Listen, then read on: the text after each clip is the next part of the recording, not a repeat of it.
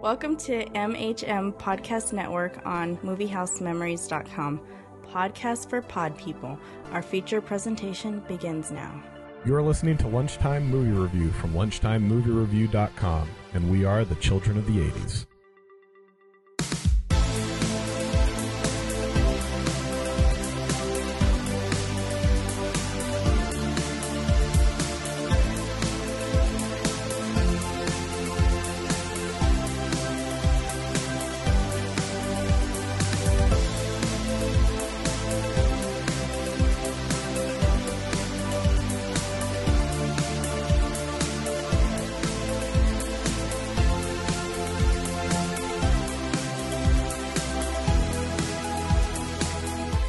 Children of the 80s are back with another review, one of our childhood favorites. I'm Patrick, filling in for Matt again this week, and with me is. I'm Chris. I'm Sancho.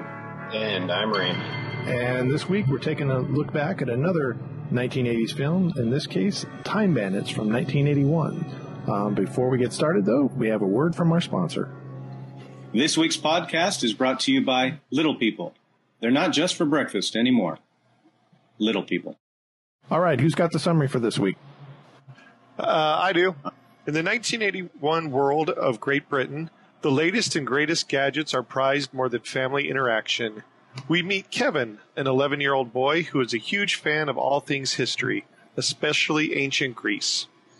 One night, after being ignored by his parents, a knight in shining armor awakens Kevin in his bedroom and runs off into a forest. Intrigued by this bit of fun, Kevin asks to go to bed early the next night in hopes of something else happening. This time, a group of sexy dwarves invade his room.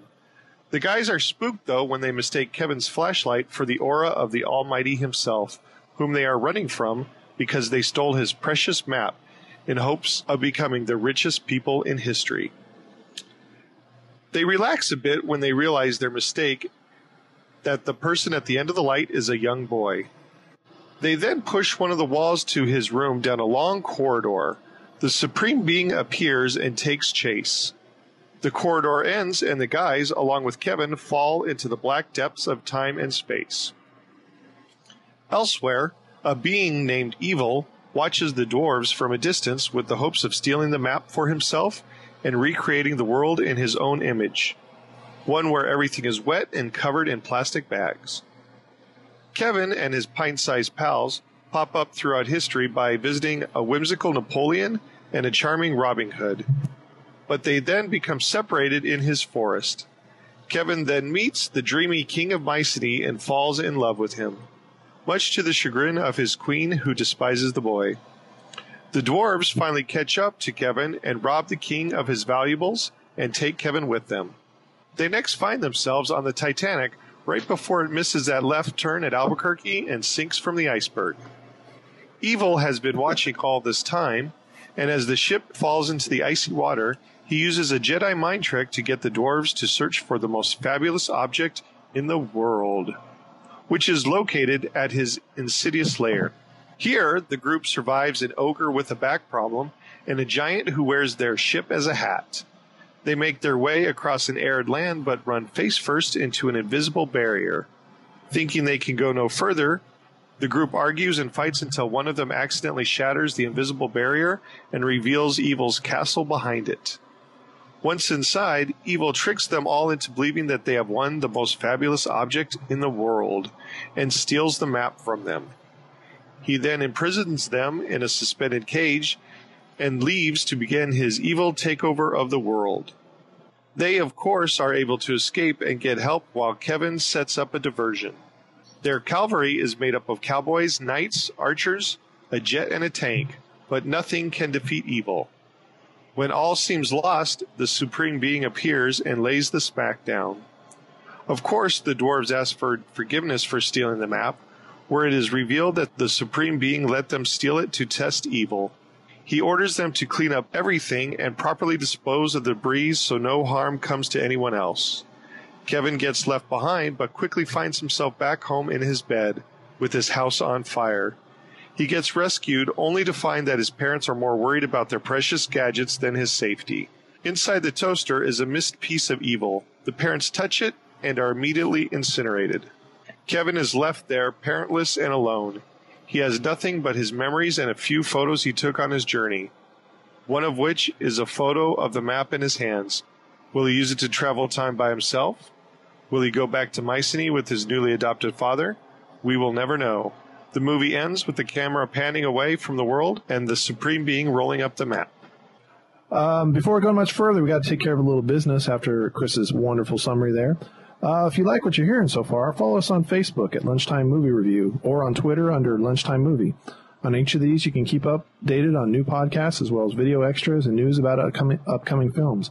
Also, if you'd like to give us uh, some feedback on how we're doing, good or bad, you can reach us at comments at lunchtimemoviereview.com.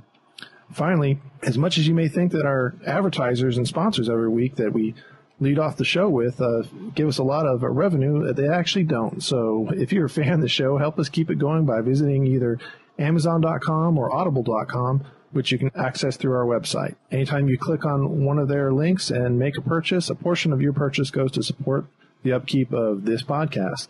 Doesn't cost you anything extra and helps us keep things going. Uh, now that we've got all that ugly business out of the way, Sancho, when did Time Bandits come out? Time Bandits was originally released November 6, 1981. It was the only film released that date. It came out around the same time were The Pursuit of D.B. Cooper, Ragtime, Absence of Malice, and Halloween 2. The film grossed about 1,365,000, which was the 10th highest grossing film of 1981, and it finished behind Chariots of Fire, For Your Eyes Only, I believe we did rate on the podcast, and The Four Seasons. It finished ahead of Clash of the Titans, which I know we have reviewed, Absence of Malice, and Reds. All right. uh, November of 1981. What else was going on in the world? Well, the world first found out in November of 1981 that Princess Diana was pregnant with Prince William, and that how how that de- desperately changed our lives so much. Fernando Valenzuela became the first rookie to win the Cy Young Award. Uh, the Space Shuttle Columbia became the first space shuttle to be, as first, first space vehicle in general to be reused, flying its second mission. The wedding of Luke and Laura on General Hospital was viewed by 30 million people uh, across the world.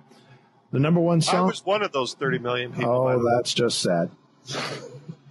Uh, the number one song uh, when Time Bandits was released was "Private Eyes" by Hall & Oates, and the number one album that was stayed number one from seven, September 19th to November 14th was "Tattoo You" by the Rolling Stones. So that kind of dates you a lot. I was surprised the Rolling Stones had a number one album that that late in their careers. I think those guys were only in their mid 90s back then. Yeah, they they were spring chickens. So, anyways, Time Bandit.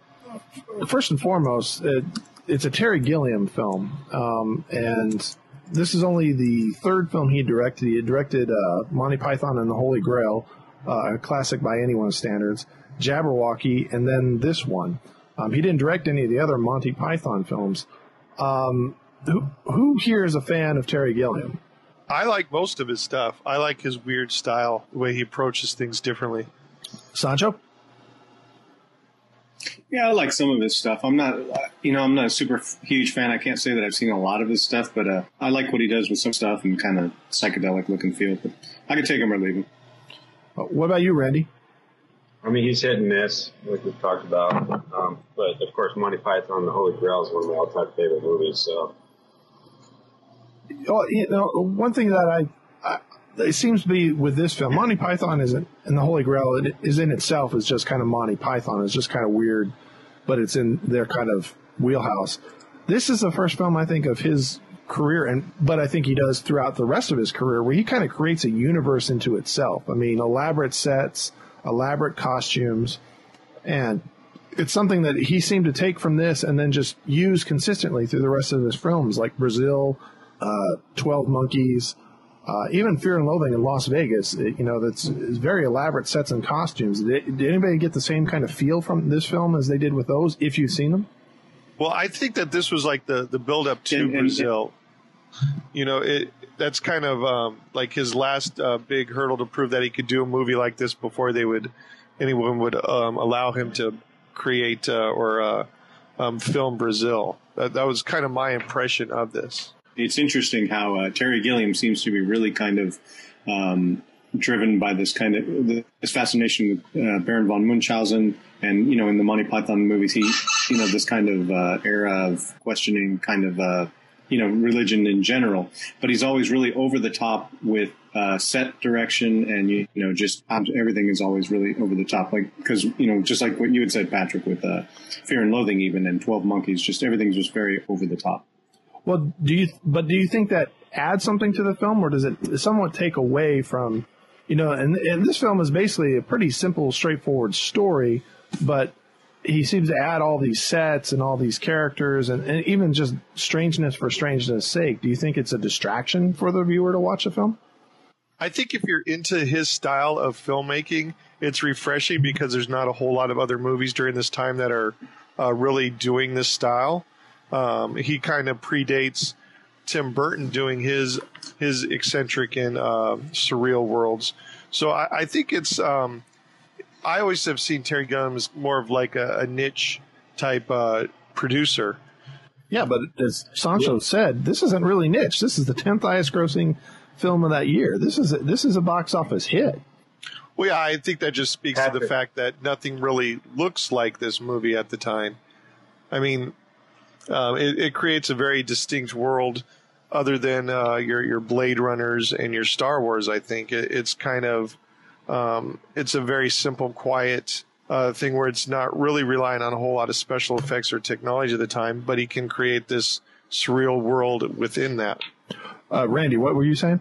You you said this was his third film, right? This is his third film, yeah.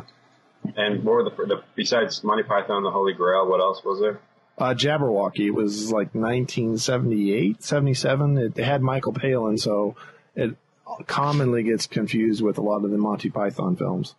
I don't know about you guys, but it seemed like with the, I mean, inclusion of the two Monty Python actors, uh, Cleese being the other one, it, almost seemed like they had, like he injected those two just for security, you know, just to make sure that uh, you know he could have something to anchor this film by. Um, they're completely irrelevant. They're asides, um, and they're they're wholly Monty Python-istic. Um, and I just thought maybe he, since it was only his third film, maybe he just wanted a little security blanket in there. Well, there's probably some truth to that because right off the top of my head, I can't think of any of the Monty Python players who appear in any of his films going forward after this. After Did uh, any of them help him write this movie? Do you know? I don't think so. Michael Palin and uh, Terry Gilliam were the writers. Oh, so Palin did write this one. So that would make perfect sense yeah. for him popping yeah. up in it. And that's why he obviously gave him such a dramatic portion of the film, this little throwaway character that has nothing to do with the story. Well, when you're in a movie with Shelley Duvall, that's a privilege in and of itself. So I, I don't see him losing out on this one. I imagine Palin writing now. No, I want to write this one, and I want one of the beautiful bombshell actresses to play it with me. And Terry's like, "Oh, I've got a, a vision of beauty, Shelley Duvall. Jesus Christ, what an ugly look! I forgot she was in this film entirely."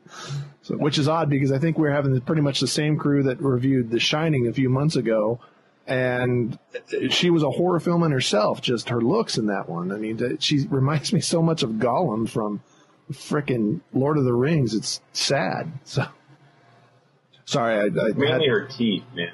Uh, yeah.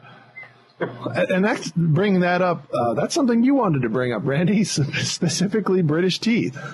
Well, I mean that. Uh, if you guys have ever listened to uh, Michael Myers be interviewed about uh, his um, um, Austin Powers, uh, he purposely had bad prosthetic teeth put on just kind of as a running joke that British heartthrobs could be heartthrobs with awful teeth, where, where that doesn't that doesn't fly in America. And throughout this movie, these British actors um, just had just this god awful teeth, and I'm an orthodontist, so it's like even more offensive to me. Um, you know, I'm, I'm fixated on teeth, and God, her teeth were just offensive.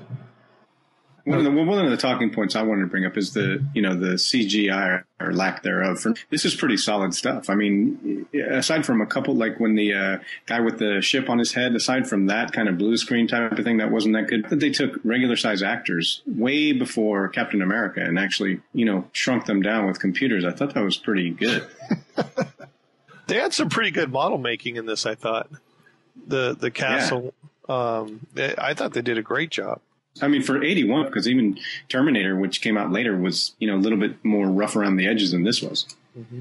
No, that's, that's something that Terry Gilliam seems to do very well with is the, you know, especially with set designs and even special effects. He really, on a limited budget, he's able to work things in very effectively and make them look very realistic. And when, and when he can't give you the full vision, like the little kind of maze that the, uh, the, the time bandits kind of are going through to go to the game show right when they're meeting evil. Um, you know, he makes it dark around it so you can't see the outs- outside of it. Mm-hmm. So, mm-hmm. and I, I, think that goes back to his days One, uh, doing animations for um, for Monty Python. You know, he mm-hmm. uh, had to be creative in that sense to to make things work that wouldn't normally work. Now, Sancho, I wanted to get back to something you said earlier, kind of talking about uh, Ter- Terry Gilliam's uh, views on religion and that was something that uh, Randy had brought up before. Um, kind of Terry Gilliam's view, views on religion. Randy, did you want to flesh that out? I don't know what Gilliam's views on religion are, um, but as the movie's going along, I'm like, what is the point of all this? It's just crazy, random, like acid trip movie, and then they get to the end, and the culminating scene where you know the supreme being God actually shows up and he's just kind of like this stuffy old British guy in a suit, and and they bring up you know the the kid, the hero of the story, brings up the problem of evil. You know, if you're all powerful, all good, and all knowing, why did you let all these guys die just to make a point? And he's like, well, yeah, and uh, and then he's like, well, why is there evil in the world? And he's like, I don't know. Uh, it probably has something to do with uh, free will. Well, you know, and he brushes it off because he really doesn't want to answer the question. And so I thought that was Gilliam bringing up the problem with the Judeo-Christian God, which, you know, the problem of the philosophical problem of evil is, is if you have a God with those three attributes, wherefore evil, you could say free will that, that uh, covers, you know, people being dicks to each other, but that doesn't cover tsunamis and earthquakes and and hurricanes and tornadoes um, and babies being killed and, and all those things. And uh, I just thought it, it, was a commentary on the Judeo-Christian God, and, um, and, and you know the whole the whole map. You know, and they made the joke. You know, we only had seven days to create this universe, so obviously there were some major flaws in the map. What is the map of? It's a map of a bunch of flaws in the creation of the universe. And so I didn't have any time to read up on Gilliam and, and his uh, ideas and philosophies, but I thought I was able to infer at least that much from Gilliam. So I don't know. I don't know how much that carries. Hey, and Sancho, you brought up the point originally. What did, what were your thoughts on it? I don't know. I just thought it was very interesting that the boy who's kind of helpless and there's all these mythological scary creatures, but there's kind of these consistent uh, good characters who pop up through life. You know, they they uh, you know, and then God is this kind of uh, supreme being, and then the devil's his thing. There's this discussion about the devil being created by, but I think it's interesting that the the people who are the protagonists are also flawed. The the dwarves, they're flawed people. They're thieves, and they're you know they're out in the end. You know, they end up to be the ones that are you know, carrying the ball to the end zone. I don't know if I took anything heavy from it, but I thought it was interesting that they used the small to show who are the most capable of all these things. Sancho, you also had another thing, how this film played up to your sexual fetish for little people? No, no, not mine. No, and, but that's okay if somebody does have that. Uh, I was just great film if you were into little people, especially in period costumes. It would be great because you get something across. You know, you got the Baroque period. You've got uh, one guy with little civils. That spells sexy for some people. Well, and you kind of brought up Sancho, you kind of lead into the next point that you know the, the the time zones or the time errors that they kind of discuss, and Chris wanted to talk, kind of talk about that, kind of the choice and the the the, the eras they visit. Yeah, I think they were all. Um, I think they were purposely picked for this movie. Uh, the first place they visited was uh, Napoleon, who of course is famous for being short, um, and I think that was a direct parallel to the, the dwarves that uh, what happens when uh, these short people with big dreams, what happens when they go wrong, and it was a warning uh, for for the dwarves that uh, you know uh, they they are shown Napoleon and uh, what could become of them if they're unchecked. Then they are next shown in the the forest with Robin Hood, who steals from the rich and gives to the poor, an example of what good charity can do for those who are less fortunate. You know, in the context of this movie, I don't know how well the the adults come off, but that I believe is the reason for choosing Robin Hood.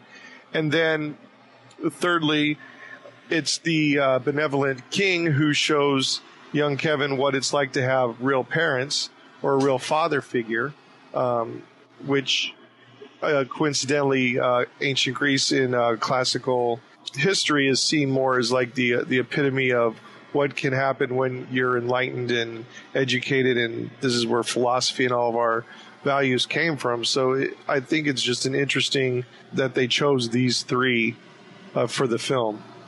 Well, then you at the same time, uh, Sean Connery is the one who played the benevolent Greek king, and there is a just a just a subtle little um, scene where he blithely and callously sentences three men to death.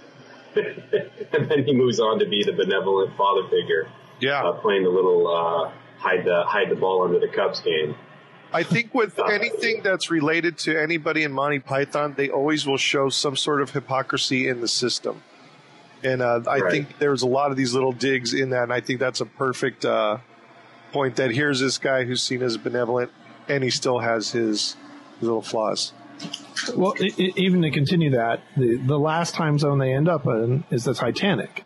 After they've stolen all this, the, all this, uh, rich, all the riches from the king, they end up on the Titanic. They have the money. They're living the life, and they end up in the water just as the as the steerage people do.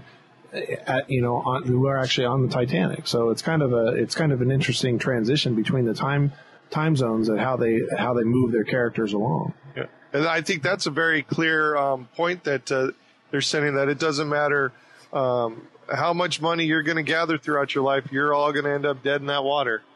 so it's just the way you live it. Um, Chris, you also want, you brought up something and kind of before we started recording tonight is how this film is an anti-grown up uh, film, which I thought was an interesting point. I'd never heard it referred to as that. What did you mean by that? Well, I just think that um, that the for the most part the grown-ups in this film are treated as um, just complete failures, as mindless uh, zombies to whatever's being sold or um, whatever is uh, whatever's in power. I guess you could say. For example, the the two parents are more interested in the appliances and what they can uh, what they can buy with their stuff. That they're, all commercialized and they could care less about their little boy. Um, you know, Napoleon the, the, the same way. He's he's seen as this buffoon that uh, he's just amused by the, the these little, basically the, the dwarves as little kids, and uh, he ignores good advice. So he's he's seen as incompetent. Robin Hood, who is seen as very nice, still has like this um, asshole streak to him. You know, he's very cheery, but he stabs you in the back. Um, even the king, I think uh, Randy just mentioned how he sends his men to his death.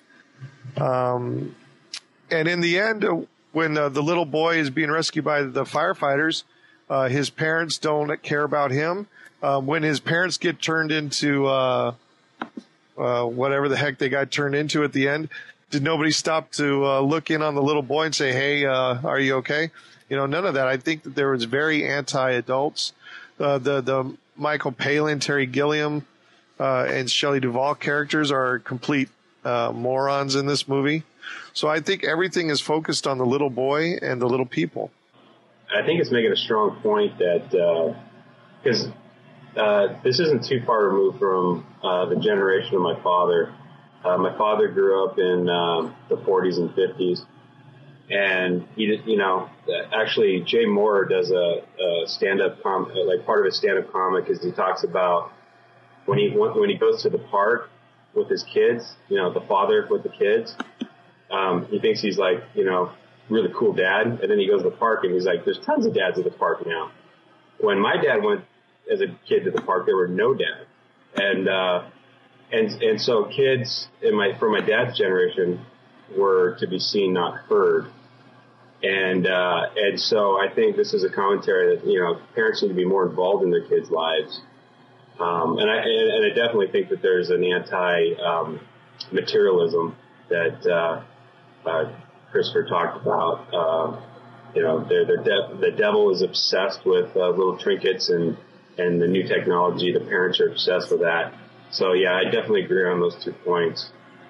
Which uh, kind of brings us to the last point: is the ending. Um, how satisfying was the ending to you? Uh, basically, because it obviously, as we've kind of already discussed, it has deep religious meaning to it. But uh, do you feel satisfied with kind of this anti-Hollywood ending, Sancho? Yeah, to me, it seems as though the movie just kind of ended at a, like a screeching halt. It went all the way with all character development, and then they just went for the burnt roast at the end. Uh, it, I didn't. I think the end was just kind of like an, it just kind of shut down. That was it. Uh, Randy? Uh, I kind of like the end because, well, I like the end of the epic battle with Satan. Uh, I, I already brought up those points. I like the, um, I like the fact that God didn't really want to answer the problem of evil. Um, I, I, liked, uh, um, I, I liked the, the philosophical points that were brought across, but I think what Sancho was talking about was when they went back, when he went back to, to the present time and his parents just got scorched. Maybe that was unsatisfying for Sancho, but I mean, I think that was him making uh, kind of like the big um, point that Christopher was talking about, which was these parents suck, and uh, and I think it was he was you know what I mean what was the last thing they were doing? They were worried they were holding their like toaster oven, which I guess in 1981 was probably pretty new technology. And, uh, and because they were more worried about their toaster oven than their kid, whether he was all right, um, you know, they got zapped. So to me, it didn't come to a screeching halt. I think that was his big point was, was parents pay attention to your kids. Uh, don't, um, don't be so obsessed with, uh, your, uh, your modern uh, conveniences and technologies and that kind of stuff. I think that's what I mean. I really think that's kind of the point of the film. Yeah, I had to think about the the very ending uh, a couple times because you know it's it's kind of weird that uh, he's just left there by himself at the very end and it, it pans away. My my only uh, guess, my only assumption is he's left there with the pictures, and one of the pictures is that map. So um, he conceivably can still time travel. And uh, I, my personal uh, opinion, because I like ambiguous endings and reading into it, is that he was able to go back um, to Mycenae and live with that guy uh, because he loved the the Greek history so much. I mean, I fig- I kind of think that's why they had Sean Connery as the fireman and give him a wink. Um, it's just kind of a little uh, foreshadowing of what uh, will happen to him once the movie ends. Hmm. Interesting. Uh, but uh, let's start wrapping it up. Um, basically, uh, what's the final word on Time Bandits? Uh, Randy, you want to go first? Sure. I mean, um, as I was watching it, I mean, it, it, seemed like it was Monty Python meets History of the World Part One meets Never Ending Story with a twist of Snow White and the Seven Dwarfs, and uh, it was it was like as my wife was kind of watching it with me, and she's like, "This is just a batshit crazy movie. Why, why are you guys reviewing this one?" Um, but as as it went, I kind of I kind of appreciated what Gilliam was trying to do and what he was trying to say, and um, so I overall I liked it, and I thought for 1981 the special effects were pretty damn good. Uh, so for me, I give it uh, one and a half thumbs up. So, you, um, did you see it in the 1980s? Do you remember seeing it? I was se- I, I, was seven, and I never I had never even heard of this movie until we um, until you had to watch it for and this. It's got an all star cast. It's got uh, Ian Holm as Napoleon. It's got John Cleese. It's got uh, Sean Connery. Um, other actors that are. I mean, it, it I'm shocked that I've never heard of this film or never it, seen it. It has Kenny Baker, um, Kenny fucking Baker, R2D2 himself. Mm-hmm. Kenny fucking Baker. and one of the Beatles to write a score. Yep. Um, I remember seeing this actually at the drive-in when I was a kid, paired with something that at the time I thought was a better film. Um, I did not like Time Bandits at, at all. It was a little strange for me. Um, who who was in it meant nothing to me. Um, as far as actors, that was before I was aware of who James Bond was. The only person I knew who was in this film literally was Kenny Baker, and I didn't even know what he looked like. I knew he was one of the little guys. That's all I knew. Um, he's actually Fidget for those who are interested, the one who gets crushed at the end of the film. But uh, he, you know, it it really. I did not like this film. I did. I, I know I saw it a couple times at various different drive-ins. It was always the second feature and I think I saw it on HBO once or twice after that. Um, I have not seen this since probably the early 80s, and I was actually quite taken with how much I actually kind of enjoyed the film. It was, it was. I, am not a huge fan of Terry Gilliam, but it, I, I, the deeper meaning, especially the the religious um, implications of a supreme being or God or whatever you want to refer refer to it as, I found it was very interesting. Their take on it at the end of the film, and that you know God creates evil and evil has a purpose in this world, and some and sometimes the purpose may be just God's whim. Um, and I'm an atheist, so uh, that's what I find entertaining about it. Um, I was uh, I enjoyed watching it. I don't know if I'd watch it a lot, but I'd watch it from time to time. Yeah, I appreciate uh, Terry Gilliam's uh, uh, style, his sense of humor, and uh, the, the, themes in his movies. I love pretty much all, all of his stuff, so I'm very biased towards anything he does. Uh, I thought this is this holds up very well over the years, especially since they didn't really rely on a whole bunch of uh, special effects or anything like that. Uh, I always say uh, if you're bored on a Sunday, watch this film with the kids. Well, that's it for today's nostalgic review. Please let us know what you think of the film in the comments section on our website and rate it from one to five stars on that page as well. If there is an 80s film you'd like us to review, please send us an email at comments at moviehousememories.com with your name, your pick, and your location. And finally, if you are of the social media persuasion, you can look the MHM Podcast Network up on Twitter, Facebook, Instagram, and YouTube. And if you do, please give us a follow when you find us. On behalf of the whole gang here at Lunchtime Movie Review, thanks for tuning in. And until next time, we have to get out of here and you guys are invited.